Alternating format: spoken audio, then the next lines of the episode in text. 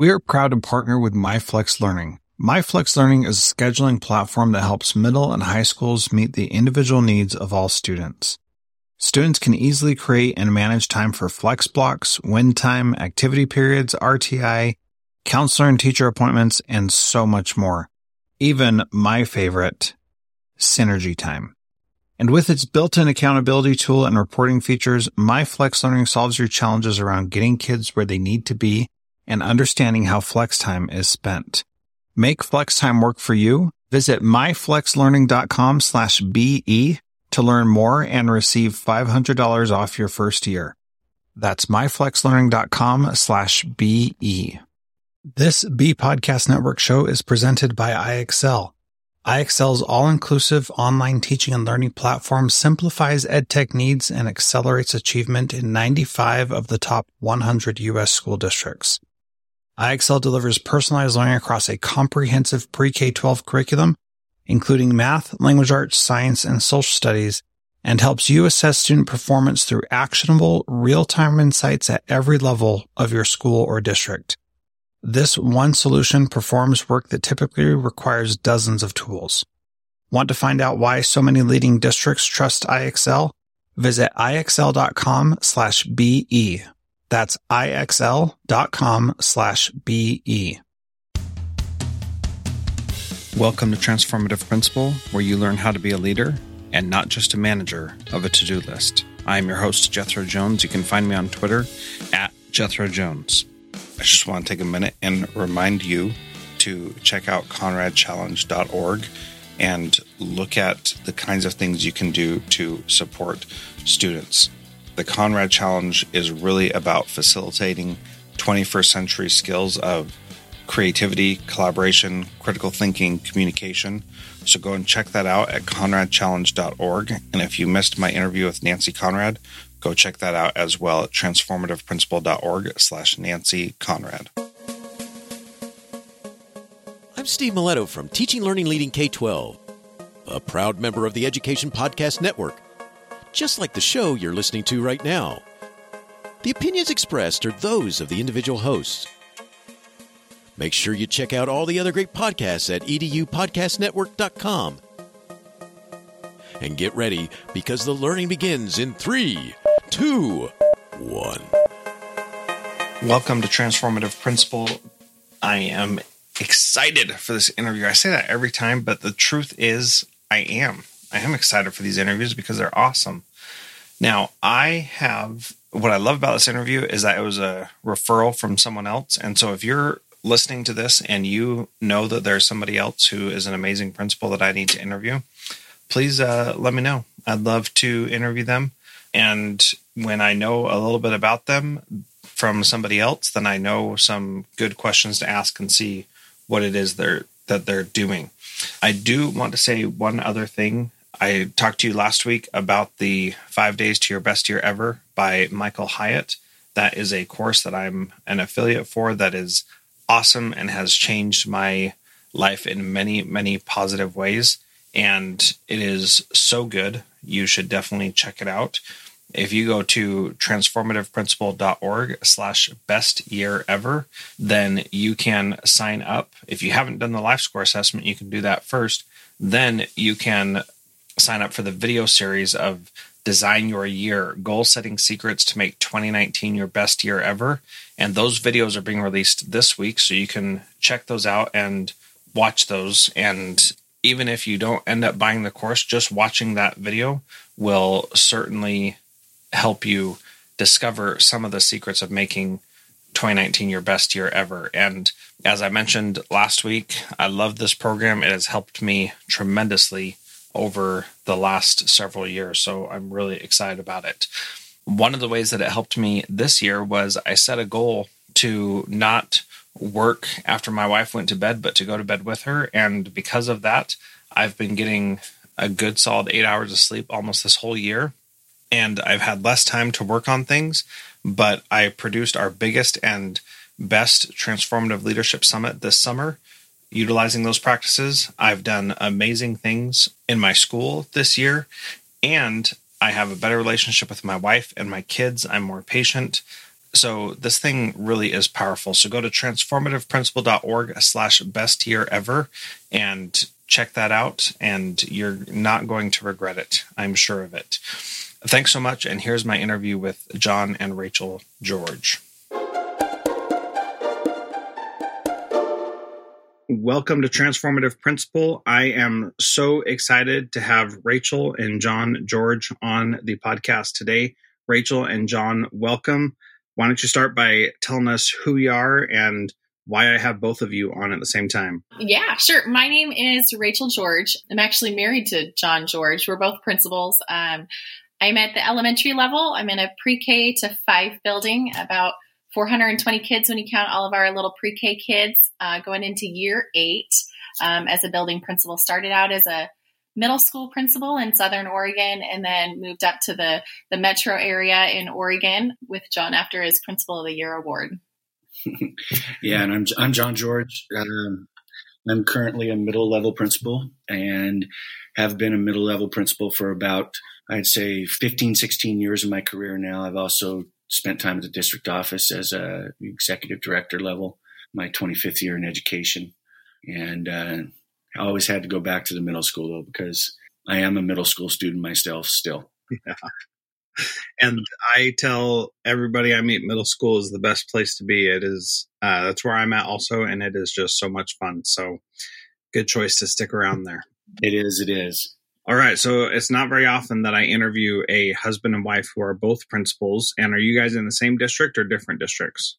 We're actually in different districts, but when we started out, we were in the same district together, and uh, we were both middle school principals together. So you can imagine the dynamic when we led district-wide PD oh. uh, and all the planning. We actually had another principal. There were three middle schools, and we called ourselves the Three Amigos because we kicked butt and really did some amazing changes. But when we moved up north, I wanted to try my hand at elementary. And so John stayed at the middle school and I went to elementary. And just the way that jobs lined up with when we relocated, um, we ended up in different districts. We had the opportunity to be in the same one, but we thought we'd branch out a little bit. So, long story short, we're in different ones right now. Gotcha. We actually um, went to different districts because her superintendent is a longtime friend of mine, and I didn't think he could handle both of us at the same time. we get kind of intense about work. yeah, I believe it. All right. So let's talk first about the work that you're doing at your individual schools. And uh, Rachael, do you want to start talking about what you're most excited about what you're doing right now? Yeah, I would love to.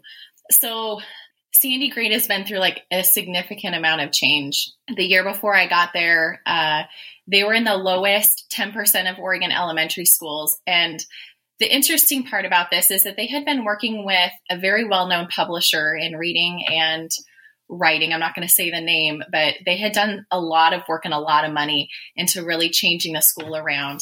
And and it wasn't going so well. They actually were really shocked when the scores came out and and how kids did. And so the superintendent really gave me the direction of like you need to fix this. Whatever this is, fix it. We will run cover for you. Just go. And so we did a lot of change that first year, a lot of conversations about what's our vision, what's our mission, what's our focus, and, and talking to stakeholders about strengths and weaknesses. And so we really, really dug in and we went from after year one from just barely beating 10%, I think it was like 9.5% of elementary schools we outperformed to beating about 50, which that was a big jump. And that was also the first year of Smarter Balance. Um, also had a really aging population of staff members. Um, you know, some of the statements that were made that first year to me were like, Hey, Rachael, really? You think I'm going to do this? I'm, I'm your mom's age and I can retire at any time bring it on. And so a lot of different interesting conversations and challenges. And each year we've just honed in on our systems and structures, our academic support for kids, and really our focus of growing all students, regardless of where they come in at, at their level and just focusing on that growth. So at the end of year four, and again starting at that you know below 10% of performing schools we now beat 81% of elementary schools in the state of oregon and we're above state average in reading math and science. And we're at the top of the district and the ironic thing is that we actually have the highest free and reduced rate within the district. And so we're a school that people have cast off oftentimes of like you can't do this. It's not possible there. And we're doing the impossible. We're making some great changes, and our kids are performing at really high levels and competing. Well, and you've added four pre-K programs in that four-year time. Yeah, that's been hard. Yeah. yeah. Oh yeah, and that. Yeah. Yeah. Thanks for throwing that in, John. That's why we have both of you there. exactly. exactly. Yeah. You throw in you. Um, Go ahead. I've had a full staff turnover in those four years. So, in terms of professional development and vision and mission, we've had to review and review and review and pull people on board every year because those folks that said bring it on chose to leave or retired or um, weren't necessarily good for kids. And so, with that staffing change and then also, you know, pairing it with the student achievement scores and, and progress, it's been a really interesting ride that has been great and I'm looking forward to. She's not competitive of all at all. If you couldn't, yeah. very true. Yes. So, uh, oftentimes we in education like go to these publishers or professional development leaders or whatever and think that their program or product, as they say, is a silver bullet that's going to fix everything. And obviously, that didn't happen in your school. And um, I imagine that their response would be that it wasn't implemented with fidelity if we asked them why it didn't work at that school before.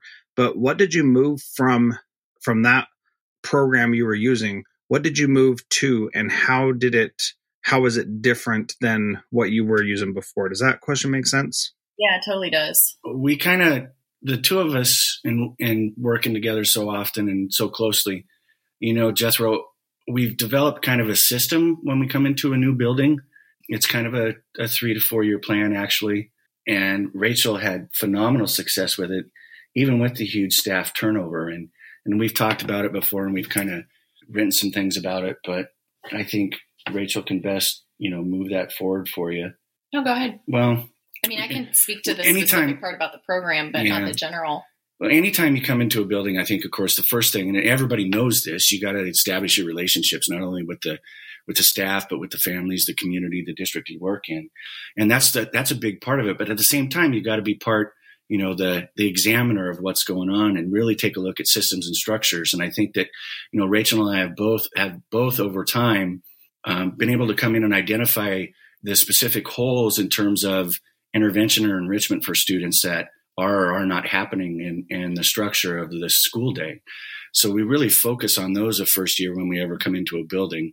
And then, you know, along with the relationships and the continued focus on identifying your leaders in the building, whether they be classified or certified staff or parents in the community or on your site council, you know, working to get them on your side and really establish a vision. When I first came to McCarty, you know, I, I, I kind of turned around two buildings. My first one was down in Southern Oregon years ago, and and each building has its specific dynamics and needs when you go into it.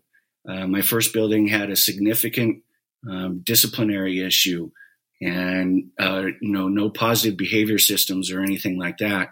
So we really had to take a look and focus on that.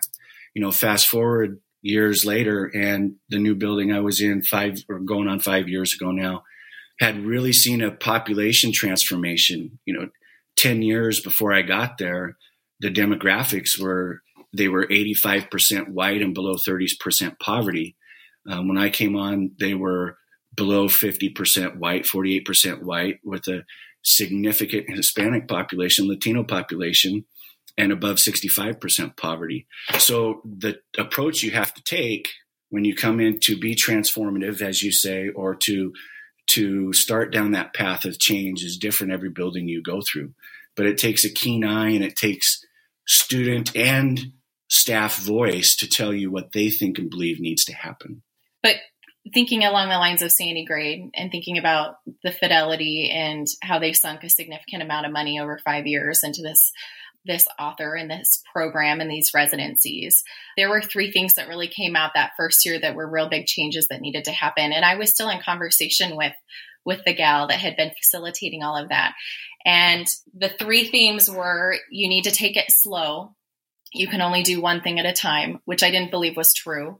We had a very capable staff and very capable students, and we weren't teaching to those high expectations and we weren't pushing ourselves enough.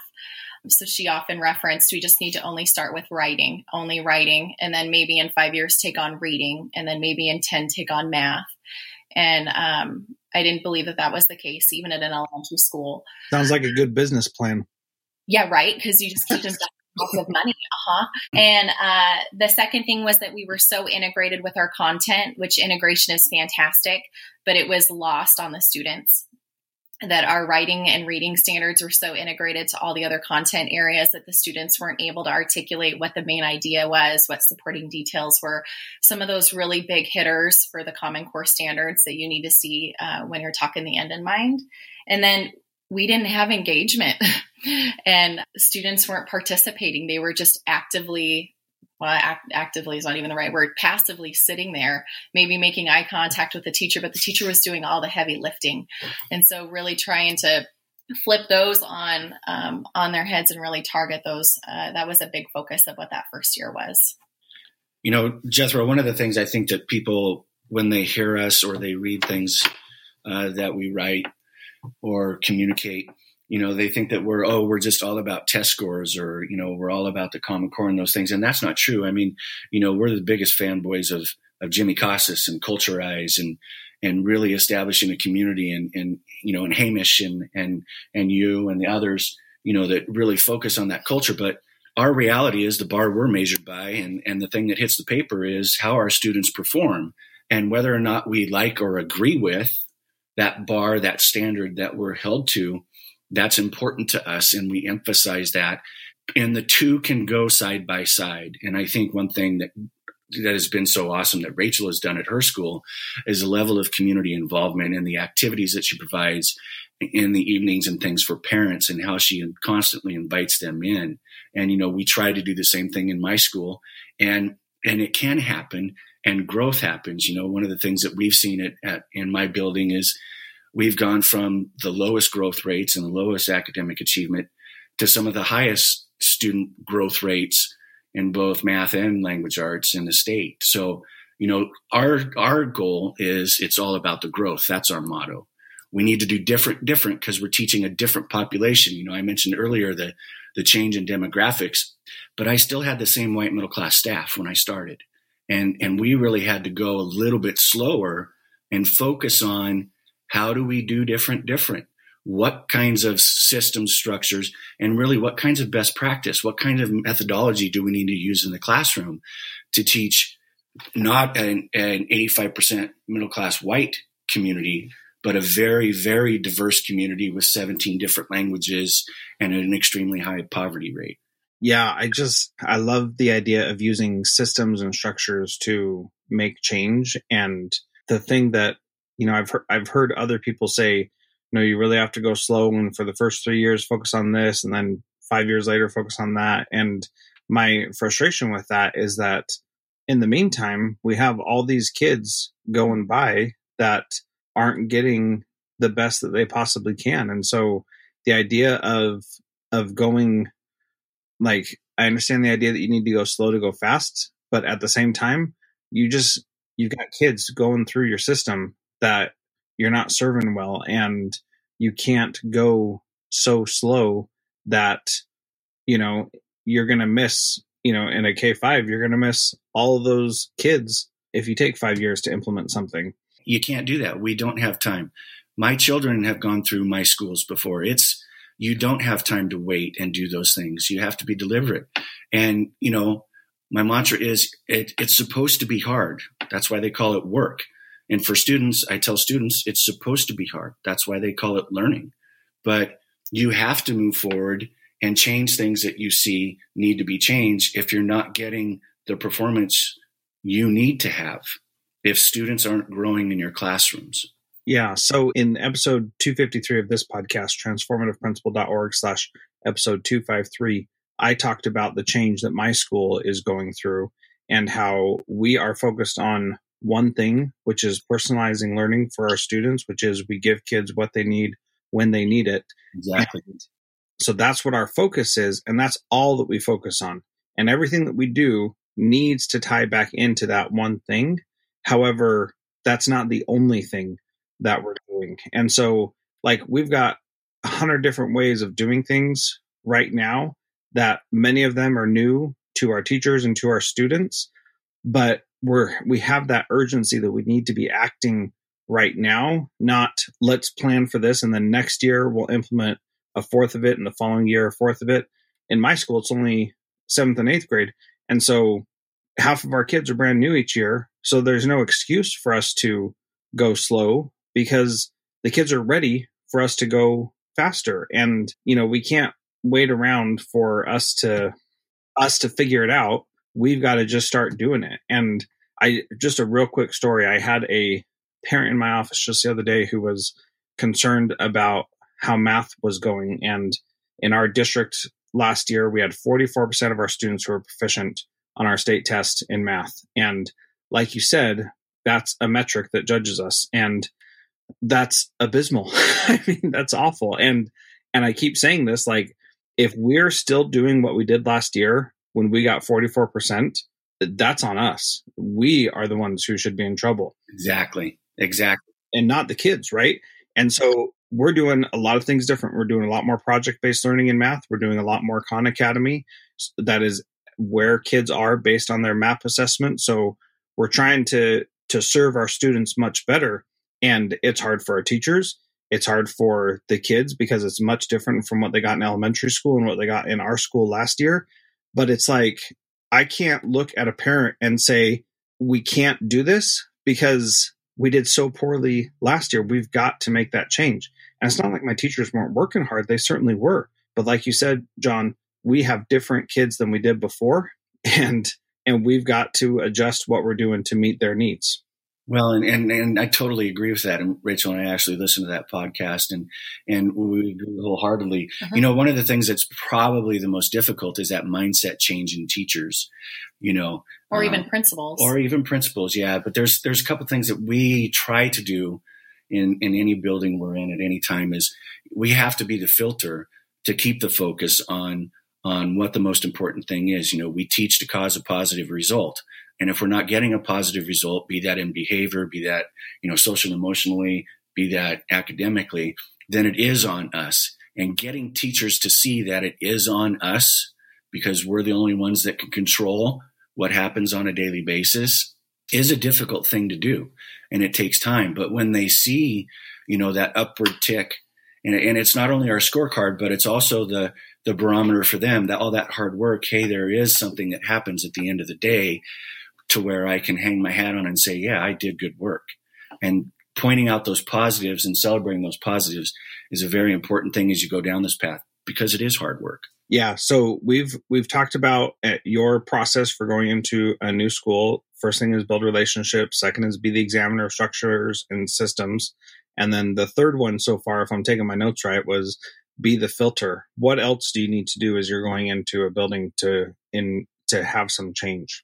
Well, I think in that process that, well, I'll give you an example. When I came into my building, you know, we use a, a modified Danielson rubric for evaluation, for observation and evaluation in my district.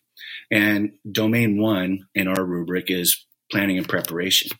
And I told my staff, I can't adequately observe and evaluate you in domain one unless I see your lesson plans.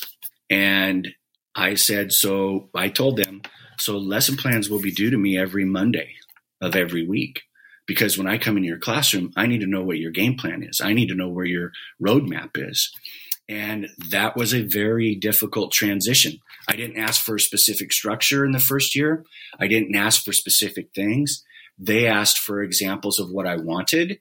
And I told them, of course, you know, the standard, the learning targets associated with the standards, the activities associated with learning targets, the tier one, tier two, tier three vocabulary that goes with those, you know, and and every time they asked about the lesson plans, I would maybe add one more thing that I wanted to see. We're an avid school. So, you know, we've started to incorporate those those avid strategies into lesson plans now. And that first year, of the planning piece, you can't be an effective teacher. You can't be good at what you do without a game plan. You know, and that's the old coach in me coming out, I guess. But if you don't have a game plan, if you don't have a script, how in the world are you going to go in and be able to react or adapt on the fly? So I think that that piece, that planning and preparation, and really being active and visible about it is vital to improving instruction in the classroom. Yeah, I'd, I'd love to hear more about that because I have not found a way to effectively judge teachers' lesson plans that I like. And so I've been in schools where teachers have been required to turn them in, and schools where they haven't. And in a lot of ways, to be honest, that feels like micromanaging to me uh, from a, a managerial perspective. Can you talk me through that a little bit? No, you bet. And you know, turning in lesson plans is like a super controversial topic um, among administrators, among teachers, you're completely spot on with that. The shift to making it more of like an instructional leader is that you actually look at them and you make them meaningful. And that's something that both of us do. That first and second year, there was a lot of professional development around tying your instruction back to the standards and tying them back into the priority clusters, into your power standards, and connecting it back to our work with collaborative, like grade level planning time, our PLC work. And so it's another way to just make sure we're doing the right things. And as I've had a high staff turnover, let me tell you, it's been instrumental because the, the funny thing is that I will have new teachers that I mentor and work with and give a lot of feedback on lesson plans, and they outperform the people that were there prior to me every year um, because they're intentional about what they're planning. They're reflecting back on their process. For new teachers that are just coming out of like teacher school, this isn't something that was necessarily taught or they go into work sample mode where they're like super long lesson plans and that's that's not what we're looking for but they need some guidance and some coaching and some mentoring. It also tells me whether my pd is sticking or not. We've done a lot of professional development around active instruction active participation with kagan and also a lot of Anita Archer explicit instruction. And so we're looking for those aspects to be tied back in to see if they're trying those, if they're taking the risks, so we can also celebrate those. And so I'm in classrooms every day. I'd like to be in there multiple times a day, and I usually am. And that's something that shocks a lot of teachers. But I also have those conversations of like, hey, how's this going? I see this in your lesson plans. How can I help support you? Hey, that's a that's a great idea. We haven't tried that before. How is it going? So it's just another tool to use but I know some principals have written many blogs about getting rid of it um, and not collecting them because they can't find a way to manage it. And and I hear ya, but let me tell you, that's been a game changer. And I'm the only school in my district that does collect them, and it's a cultural norm now, and it's something that we do. You know, and there's two key components to that. Actually, three if you look at it. One is it provides the opportunity for reflection too. And we're at the point now in our planning where I'm not forcing them to do it, but I'm asking them you know, when they come back at the end of the week and write their next week's lesson plans, to write a reflection back on what they did the previous week so that they can remember it. And, you know, while it was difficult in the first year, it wasn't really difficult, but there was some pushback.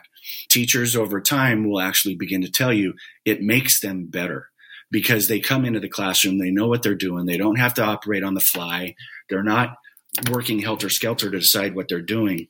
But that reflection piece, then I use that as an opportunity for for me to provide them feedback, but also for them to provide us feedback on what Rachael was talking about, mm-hmm. the PD that we're developing. If what we're talking to them about in terms of professional development, whether it's Hammond's culturally responsive teaching, you know, trauma informed practice, and all these things that are that are hitting us now, if we don't have their opinion and can't see it in the way it reflects in a lesson plan, then we can't change our direction or shift our direction. So it's a it's a it's a key component of feedback both for the teachers but also for us as the leaders one of the things that's been a huge game changer is that year after year we use them as a baseline and a point to jump off at.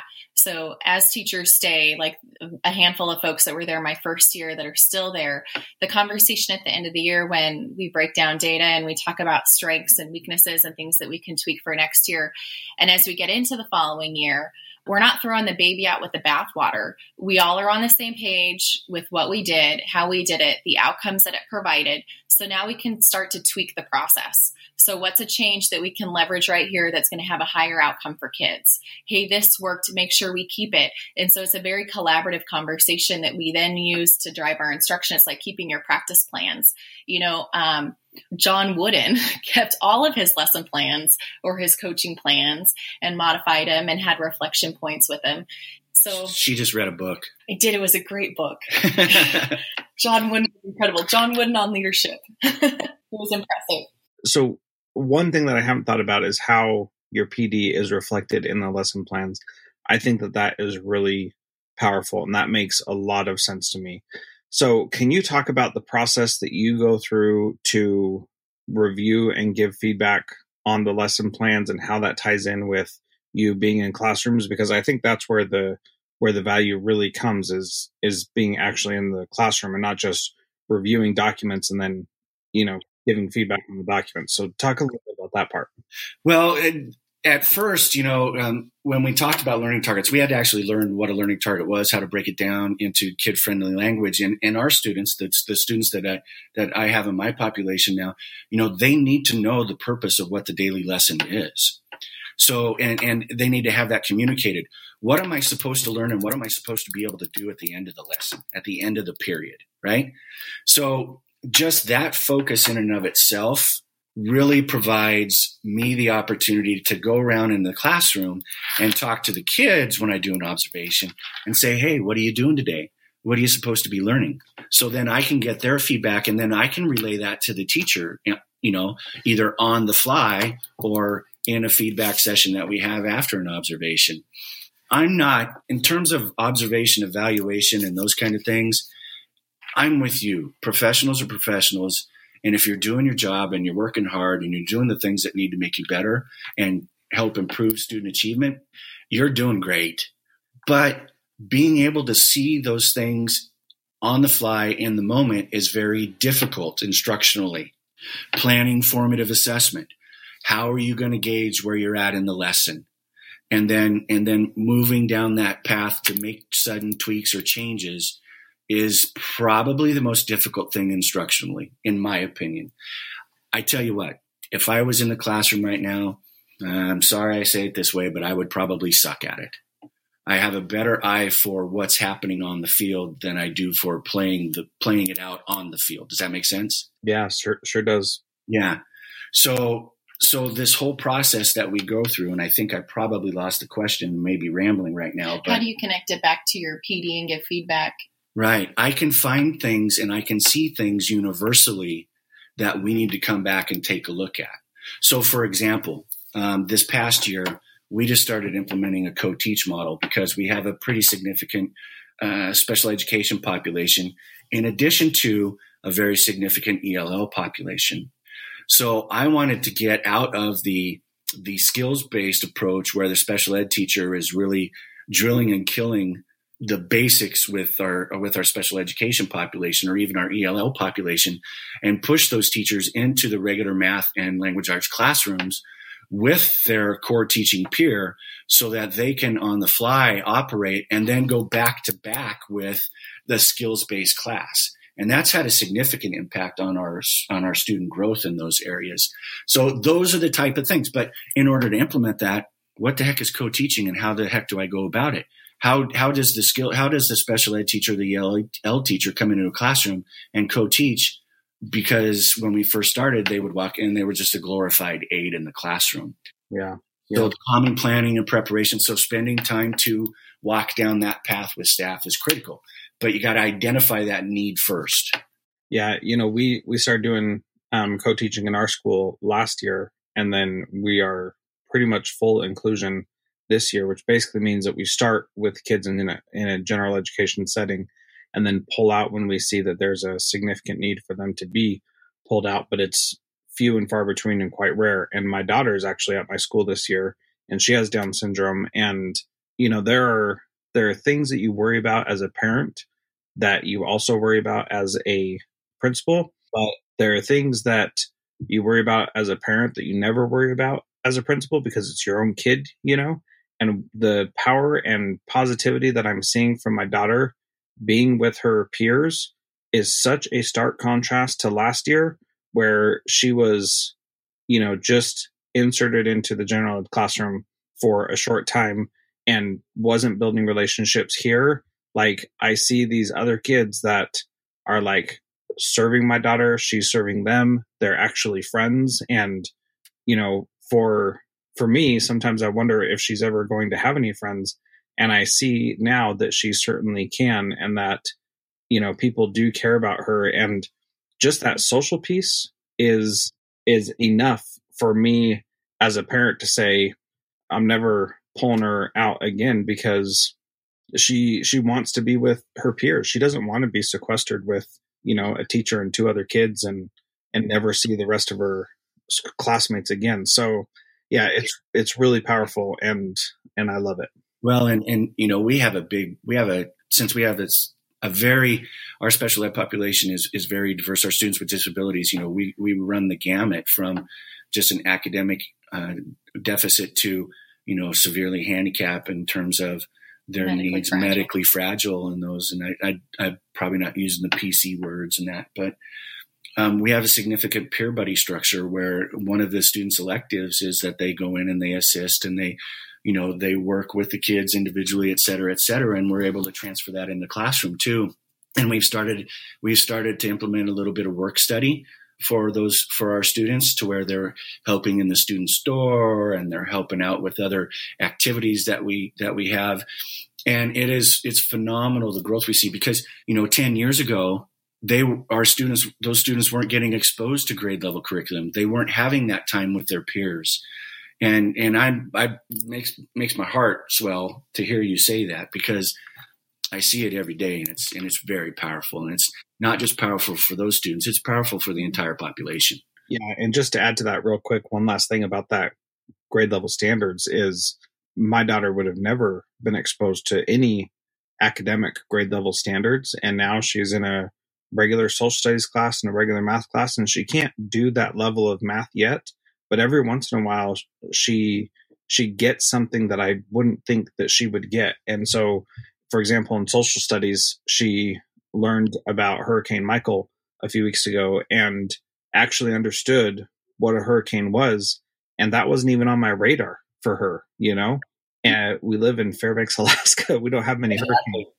so that wasn't important really for me educationally, but because she was exposed to it, she was able to reach up and grab that when it was meaningful to her. And that is that is really powerful. And that that's something that just can't be overstated enough that if they're exposed to it, they'll they'll reach up and grab some things and they may not get everything, but you know what? Our other kids don't get everything either. And so that's that's all right.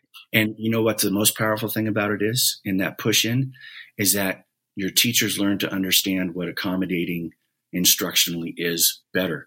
They're, they come to you and say, I'm not quite sure what to do. How do we go about this?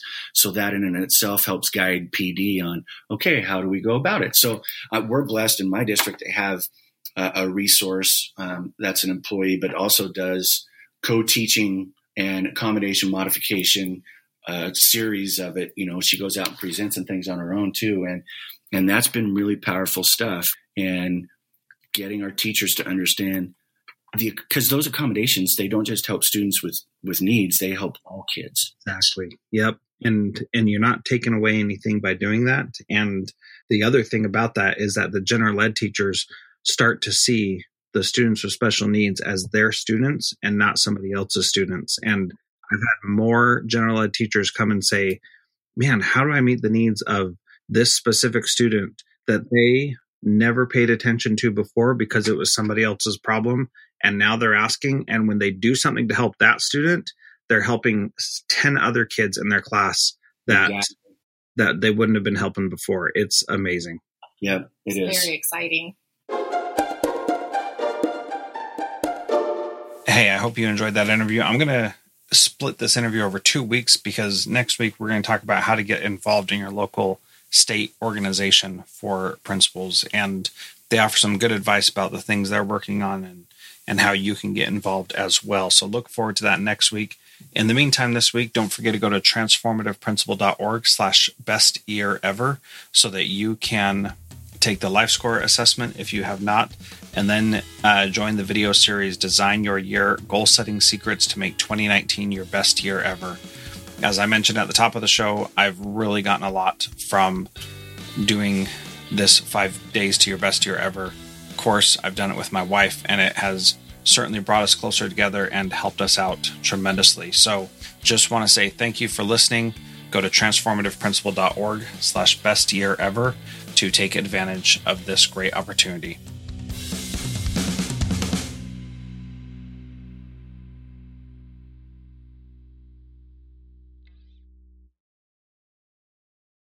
Do you want to simplify your school's technology, save teachers time, improve students' performance on state assessments, You can do it all, but don't waste another minute. Head straight to ixl.com slash BE to learn how IXL's research proven teaching and learning platform can help you achieve all these goals. That's ixl.com slash BE. There are lots of solutions out there for giving students what they need when they need it. But when do they actually do all of those things? You need flexible time. When added into your master schedule, Flex Time enables students to get extra help or intervention, meet with teachers, make up work, get physical exercise, and try new enrichment offerings. If you're thinking of giving it a try, check out MyFlex Learning, which unlocks the benefits of flexible time without all the headaches you get with it usually. Its intuitive design and SIS integration makes implementation and training a breeze. Make your flex time work for you. Visit myflexlearning.com slash BE to learn more and receive $500 off your first year. That's myflexlearning.com slash BE.